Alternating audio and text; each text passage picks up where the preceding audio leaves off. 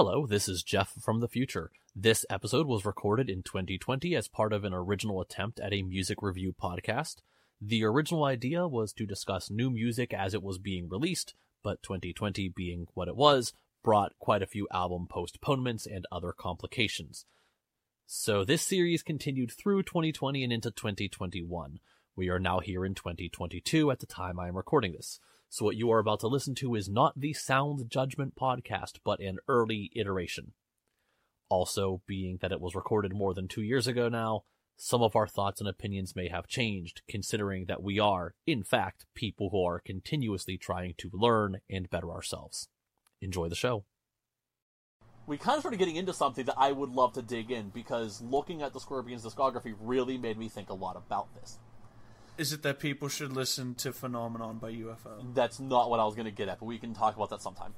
No, I was going to get into, and I forget exactly how we got into talking about this, but I brought up when we went to go see Alice Cooper, how he mentioned, not see him live, but like see him like speak at a convention. Sorry. Yes. Yeah. Uh, he he talked about, you know, when you are a band that has hits, you need to perform those hits live. Like that's why people are going. So, I fully imagine if you were to go see the Scorpions perform live, I don't know what their whole set list would be, but you know they're going to play Wind of Change, Rock You Like a Hurricane, The Zoo, Big City Nights, Rhythm of Love. You know, like they're going to play these hit songs. And I imagine they probably don't touch anything off of their first five albums, the albums that feature, you know, Uli John Roth or Michael Schenker. I, I don't think they play any of those live these days. They're just so far gone. But that really got me thinking. And I want to kind of like, I want, I want your thoughts on this. There are definitely exceptions to this rule of not playing your hit songs. And the way I look at it is one of the exceptions is if your back catalog is so large and so full of maybe not hits but fan favorites at least, you obviously can't play them all. So because I already mentioned it, I've seen Rush live. I saw them twice. I saw them twice on the same tour. They happened to come to Pittsburgh at the beginning and then again at the end of the tour they did not play the same set both times I saw them. I, my introduction to the band Rush was the song The Trees. I forget if they played it the first or second time I saw them, but they did not play it both times. Um, I think they did play a handful of songs both times, but like you know, you get the idea. Because they can only play for so long, they can't play all of their fan Right. favorites. Um, so what do you think? Like when do you think are good times for exceptions to this? Because I can think of a couple others. They're just like all right, I get it. You're not going to play all of your hits. And why? Um. I know well, I'm like I mean, putting you on the spot Obviously, obviously, thinking about this. no. Obviously, a really obvious one I think is when you just have too many hits.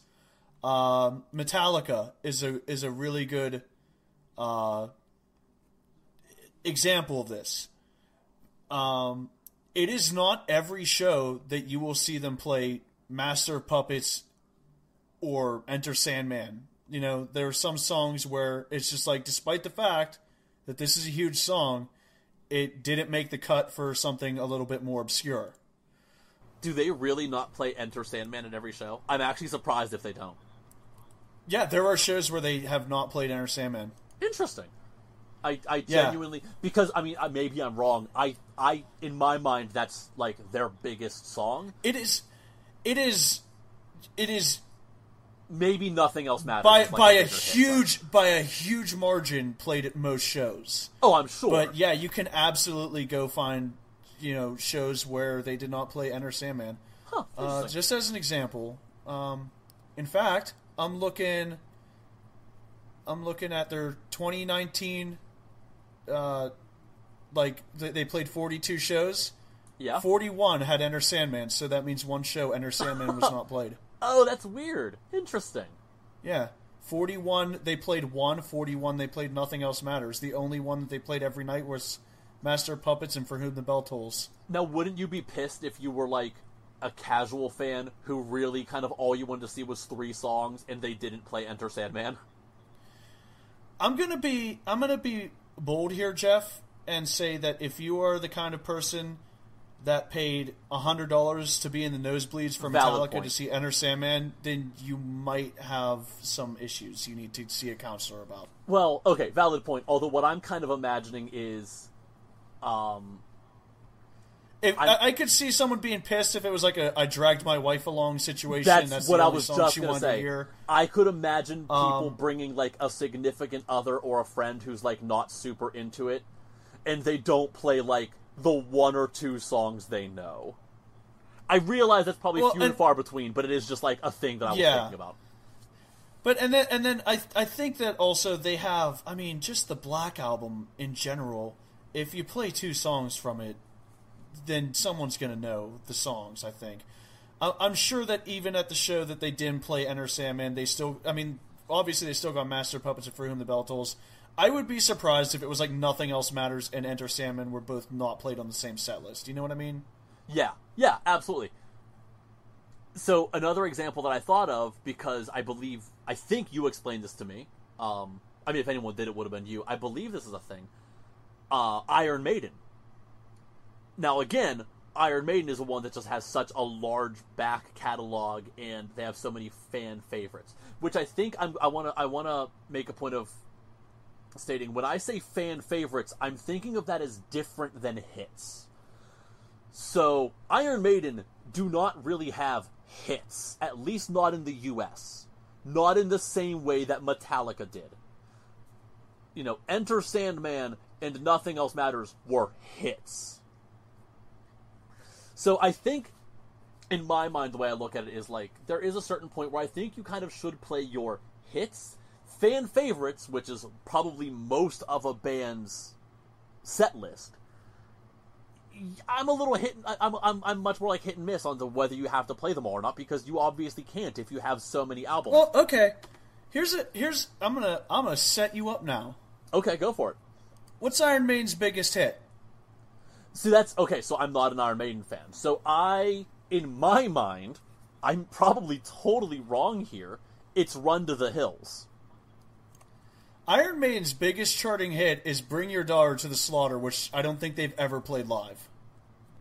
I really? Iron Maiden's highest charting hit is "Bring Your Daughter to the Slaughter." Huh. Interesting. That is the only one that has gone number one Interesting. in the UK. Interesting. But okay, but see that's actually also surprising to me is the fact that they've only had one number one hit. But this is also going to like people who go see Iron Maiden, even though they sell out arenas around the world, they are Iron Maiden fans. This is not the same as what I mentioned before, David Bowie performing concerts and not performing any of his hits when you are someone like David Bowie who has pop hits, like you have quote unquote fans who are casual fans, they like the songs they've heard on the radio. You better play those damn songs. Iron Maiden has a giant fan base who are not that. I don't think many people go see Iron Maiden who are like me, who own a greatest hits album and just sort of were like, I don't know, this is cool. Or the fans like me who went to go see them didn't really care what they played. It was just to go see the, just to go experience it. So yeah, I- and, and to be fair, well, there were a lot of people who were upset about that tour that we saw um, I- because I- because yep. they didn't play Run to the Hills, and I mean, I, which to me, uh, I thought was a little a little ridiculous considering like that was still a really solid set list. You still got the, the I think what the Trooper, Number, the Beast, and uh, um, Fear of the Dark. I was gonna say, I believe they played Fear of the Dark, the Trooper. Yeah, I believe so, if I remember correctly. Um, Yeah, like it, it, like the set list was still nothing to be upset about. See, and that's exactly a case people of, like like- to complain. that's exactly a case of like th- they can't play everything. That would be like the one time I, you know, that would be like if I were genuinely mad at Rush for not playing the trees the one time I saw them. they have so many other songs that people want to see, and you'd have to appease as many people as possible.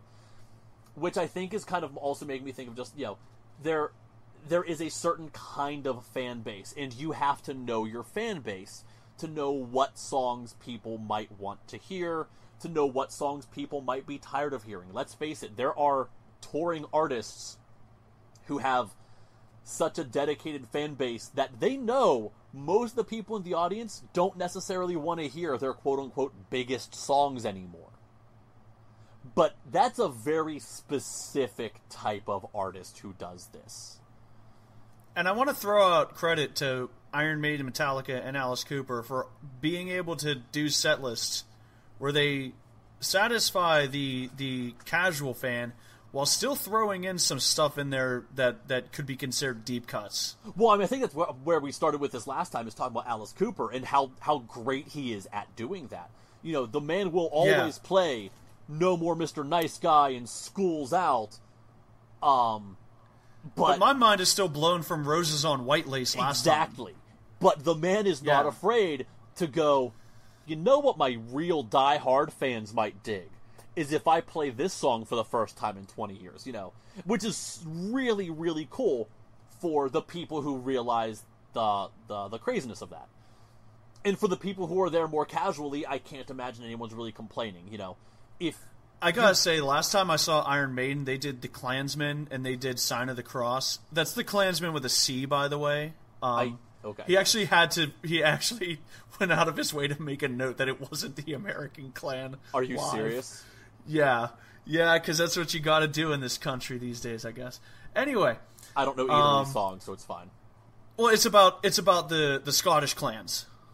Okay, got it. Yeah, that makes sense. Um, but uh, those two are songs that were done with Blaze Bayley originally, but Bruce did them live on the Rock in Rio DVD, which is an incredible show. If you haven't heard it, uh, no, I think I that have. was that was that they are two songs that Bruce do, like just does so fucking well. Okay, yeah, I can get that. Um, and then like Metallica, also when I saw them, they pulled out some some not like super deep cuts, but uh, pleasant some- surprises. Some unexpected ones, yeah. yeah, So that kind of got me. Th- this whole thing got me thinking again. Like I don't really have. I'm not like going anywhere in particular with this topic. It's just a topic that I've been like mulling over for a few days now. no, this is fine. This can be. I'll Um, just like I'll do this like we did our Dad Rock, Yeah. Shock Doc, yeah, whatever you call whatever. that. So another example, because you know, because I feel like we're gonna keep referring to the same handful of bands all the time for for various reasons. Um, the Mountain Goats. Yeah, the man has a fairly extensive discography and there are definitely like the songs that made him more popular there's the songs that are more accessible that there are more people who enjoy as we've said before there are probably more fans of his album The Sunset Tree than any other album he's recorded maybe one of his newest ones has has gotten that kind of popularity I don't really know but I also know that thanks to other external factors, like other people with large fan bases recommending the album The Sunset Tree, there's a large group of people who that's what they know. Obviously, the Mountain Goats are always going to play like this year.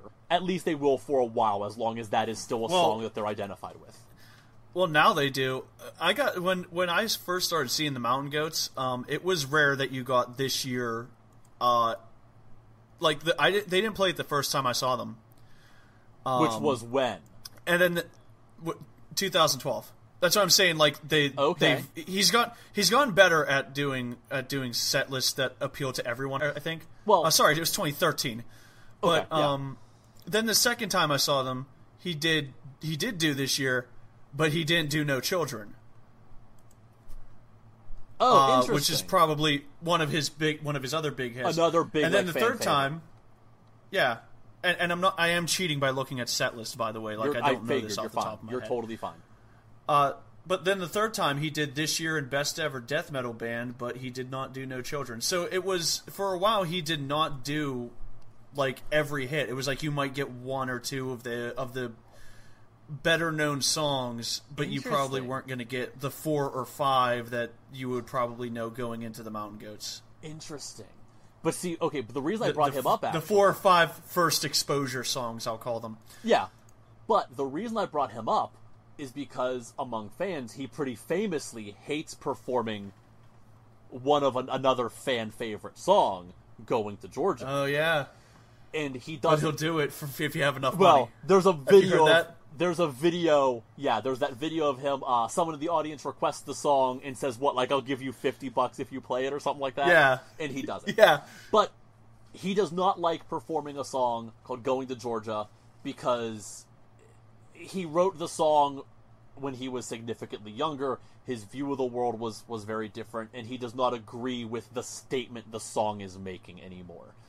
And I can completely respect that, even though it is still a fan favorite. I approve of his reasoning for not Yeah. playing that song. But on that same token, that was the sound of the token. what? Ah, but the band Warrant, Oh uh, no. fronted, created by a man named Jani Lane. Yeah. They have their one hit, their one big hit, Cherry Pie. Jani Lane. Do you know the story of Jani Lane? Um. Okay, Kinda. okay, so you you don't if it didn't click with you immediately. So Jani Lane hated the fact that he wrote that song. That song Yeah. tortured him. It is it is you could almost make a direct comparison to his hatred of that song to him killing himself by drinking himself to death Yeah. over that song. There's multiple interviews of him just like regretting writing that song. So I'm a little torn here because obviously I I I I, I don't like that that's what happened to the man.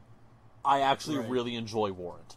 Um, outside of Cherry Pie, I think they I think they were a really fun band, and I think he was brilliant and incredible at what he did for for the genre. But Right.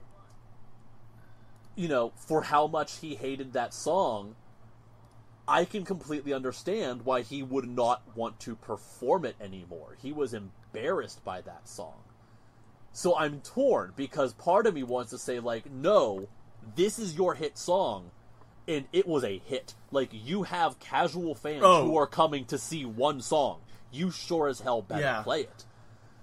Yeah, that is that is the only thing I know about Warrant. Oh, you're honestly missing out. But that's a that's a whole other story. I I can not believe that, that. Not I that mean, they're not that they're amazing, because- but like they're it- super. it- I feel I feel the same way. Cherry pie makes me want to drink myself to death, so I can I can at least assume that the rest of his music is more in line with something I would want to listen to if he feels the same way about cherry pie as I do. oh yeah, yeah. It's honestly like it's it's frustrating. Here's the thing. I, as much as I hate like a lot of like the hair metal anthems, a lot of these bands put out better music that fewer people know about. Yes. The first two, the first two Def Leppard albums are really actually quite good. Well, the thing about Def Leppard, and that's a whole other topic that I could do sometime, is I mean they blatantly changed their style at one point. You know they Right. they were flat out they were part of the new wave of British British heavy metal, and then they completely abandoned that for for popularity. Like if you want to define sellout, they're one of my examples. That being said, I also love Def Leppard. I actually prefer their hair metal days to their new wave of British British heavy metal days. But they and sold Motley out. Crue has some stuff that wouldn't be bad if Vince Neil wasn't a murderer. Also, if Vince Neil just like wasn't bad, but yeah, that too. Um, but I mean, it's like eh, I'm so torn because uh, going back to Cherry Pie real quick. Part of me wants to say, like, his hatred of that song should allow him to not have to perform it anymore. But then there's a certain point where I would have to say, like, you know what? If you hate it this much and it's going to ruin you, you need to end this project and if you want to start a new project and cover some of your own other songs, you can. But if people are buying tickets to go see Warrant, they are buying tickets to go see Cherry Pie. Right. But hold on. You brought so, you mentioned someone else a second ago. What other band did you just mention? Oh, Motley Crue. Motley Crue is is another example for me. I have seen them live a few times, regrettably. Um, one of the times I saw them, they did another one of the. Uh, it was another one of the situations where I can forgive them for not playing all of their hits, and that was they were doing an album in its entirety, and then some. So they played the album Doctor Feelgood in its entirety, and then played a handful more songs if you are commemorating an album, obviously even the biggest hit albums have songs that most people are going to consider filler. But if they want to play the album in its entirety, they are making that sacrifice of we're going to play some of these quote unquote filler songs for the sake of playing the full album. So I'm sorry if we're not going to play all of our big hits, but you should know going into the concert what you're getting into. I'm hoping it's advertised as a full album tour. I don't remember if when I saw them do Doctor Feelgood, I knew that that's what I was getting into. I also didn't really care.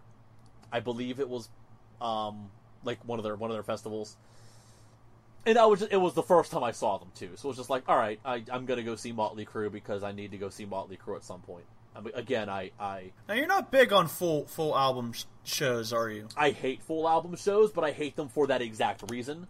I hate them because very there are very few albums I consider flawless enough that I want to hear the whole album. I'm not an album listener, so why would I want to see one live?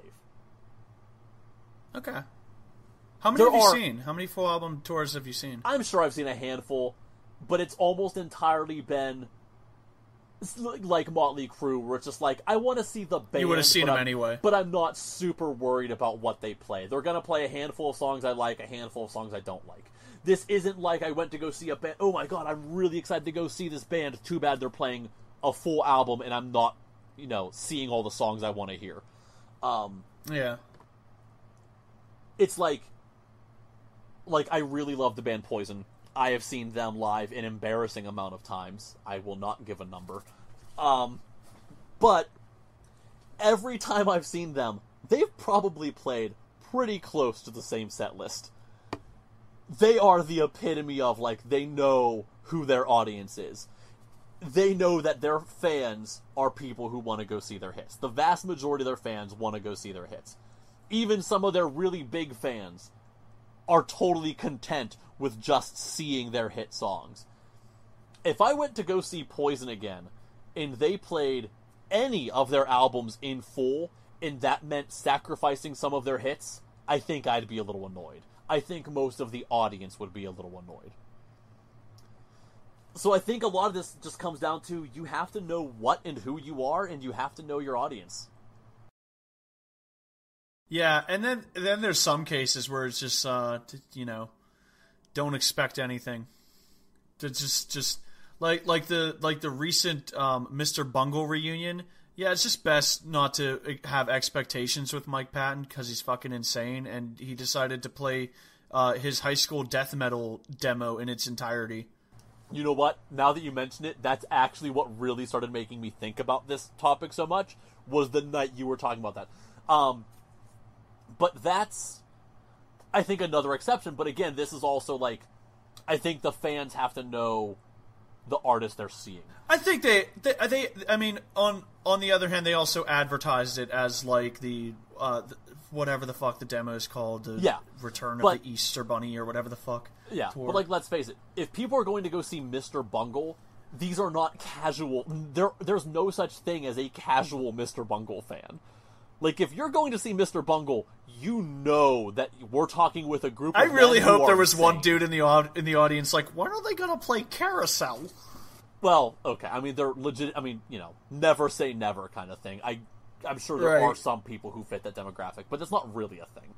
I mean, that's like you know, we have taken numerous multi-hour drives to go see Michael Graves perform in a tiny in a in a tiny little bar. So we're talking about going to see a guy who was moderately famous 20 some years ago as the frontman of the band The Misfits. but this is him touring as a solo artist, mostly doing solo acoustic shows in a bar. If you are the kind of person going to this type of show, you know that you're not necessarily going to get quote unquote the hits. You're gonna get some of them, you're gonna get them screwing around, you're gonna get random covers of things. Anytime you see a show in this format, that's what you're going to get. Right. Yeah. Um, Yeah, even- there's there comes there comes a certain amount of uh, you got to know the artist that you're seeing as Yeah, well. because this isn't a big tour with a guy who had big hits. This is again, this is a guy who at one point fronted a punk band, now doing solo acoustic indie rock. Like you need to know what you're getting into too. But also there's no one in this audience well, there was that one time there was that drunk guy who kept yelling for Misfits songs. Play um, skulls. Yeah, that guy. But no one really in these audiences is going in expecting to hear a bunch of hits. They're going to see the guy. You're going for the specific performance for whatever it is worth. And if that involves him being too stoned or drunk to remember the lyrics to a song, you know going in that that's what you're going to get. Yeah. So I think this is another one of the exceptions of like the context of the concert. Again, And Dax Riggs was one of my favorites, and he fucking didn't play one song from Acid Bath, no matter how much people yelled. Well, but again, I mean, again, like I think that's people going in with the wrong expectation. Like you're not going to go. Oh, yeah. you're not seeing. No, he hasn't. It's one of those things where, like, as some something of a fan, I'm aware of the fact that he hasn't played an Acid Bath song since the bassist died. Like the bassist, like the band died with with that fellow, for more or less. I think they tried to like like do a few more shows, but like they just didn't keep it together. But um, and then I think he brought Dead Girl over the song Dead Girl over to the next band, and then after that, it was it was done. Like he hasn't played those songs since I, th- I think the last one was like Dead Girl in like 2000. Yeah, Um, But he's you know he's doing uh having a lot of fun with his with his originals and his old folk songs, and I had a blast seeing him. Um, but I think that the one girl who kept screaming "Play Dead Girl" may have pissed him off, and he didn't meet the the audience that night because he's pretty well known for meeting the audience after. Oh wow. Okay, way to go, girl. But she, like after every song, there was this drunk girl like "Play Dead Girl." Yeah, and that's just. I mean, that's an individual person being being awful, um, which unfortunately also is a thing that happens. And unfortunately, when you are that level of popularity, and you're playing in venues small enough that that person gets noticed, you know, that's just a thing that unfortunately happens. Um, much different than like when you are a huge artist and those people, they're- like yeah, there's going to be people who do that, but they're few and far between. They're up and in they're, they're, up in in the a- nosebleeds, and and, they're no one giant, and you're in a giant crowd anyway. You're, you know, it's inevitable. Um, it's always a shame when you have 200 people in an audience because, yeah, that one drunk person can ruin the show for everybody. oh, this was a like a dive bar. Well, I was gonna say This was- I was gonna say even fewer. This is 50 people or whatever. yeah, uh, this is Club Cafe actually, Oh, oh God. Okay, yeah. So I mean, yeah, literally. where the stage is a stair. Yeah, it's uh, a foot off the ground, maybe. Um, but yeah, I, I think I mean there are definitely exceptions to this, but you know there are times where I think I'm sorry, like you are an artist or you are still performing with a certain band and you had a huge song or you had huge songs and yes, you you this is your livelihood. You have to suck it up and play your hits because that's what people are here to see. And then there are certain exceptions where, well, you know, all the ones we've listed, whether you have too big of a back catalog or maybe it's a different project and people are going to see. Uh, like, I, I will never understand this. Let's say. No, I know I, I, he does it well, but like, let's say you go to go see David Lee Roth. Not Van Halen, David Lee Roth. I realize David Lee Roth does perform at least some of the big Van Halen songs. But I don't agree that he has to. I would I would say if he didn't want to, he can play his own material and ignore Van Halen's discography that he was part of. Yeah, I think that's one of the liberties you get as going out as a solo project. So how do you feel about like let's say the bands who replace a lead singer? Does the is the lead singer is the new lead singer required to perform the old hits? Was Sammy Hagar when he replaced David Lee Roth was he required to go out on stage and play Ain't Talking About Love? Or I think in that case, like, at first you have to because that's what you have. Like, you can't you can't just only play the new album, you know. Um, I mean, I can't think of any band where that's not the case. Honestly, well, I mean, I was I was honestly just wondering. I mean, because I um, because I, I mean, you know, you, you listen to the to the Black Sabbath with Dio live albums. He's still doing Iron Man and uh, uh, Black Sabbath and Paranoid. yeah Um, even when Bruce Dickinson, like to this day, he plays a couple songs off of the first two Iron Maiden albums per show. Usually, Iron Maiden is still a staple. That's when Eddie comes out and they do the the big stage yeah, yeah. show. Um, I mean, I'm trying to think of a band that replaced their singer and then dropped their. Unless it was the case where like the singer, the next singer was so popular that they blew everything that they did before that out of the water, like Anthrax had two albums before Joey Belladonna joined, but they didn't get a hit until Joey Belladonna joined. yeah so which- it, it never really mattered. yeah Um, I'm trying to think of a band that had a hit that they replaced their singer and they dropped that hit. And I, I can't mean, I, think of it. I can't think of any. I was just genuinely curious as to like what your thought was on this because I'm. I, Yeah, because I, think the song is, unless it's one of those cases where the where the lead singer like wrote the song front to back and like owns all the rights. I I I normally think of the song as the product of the band.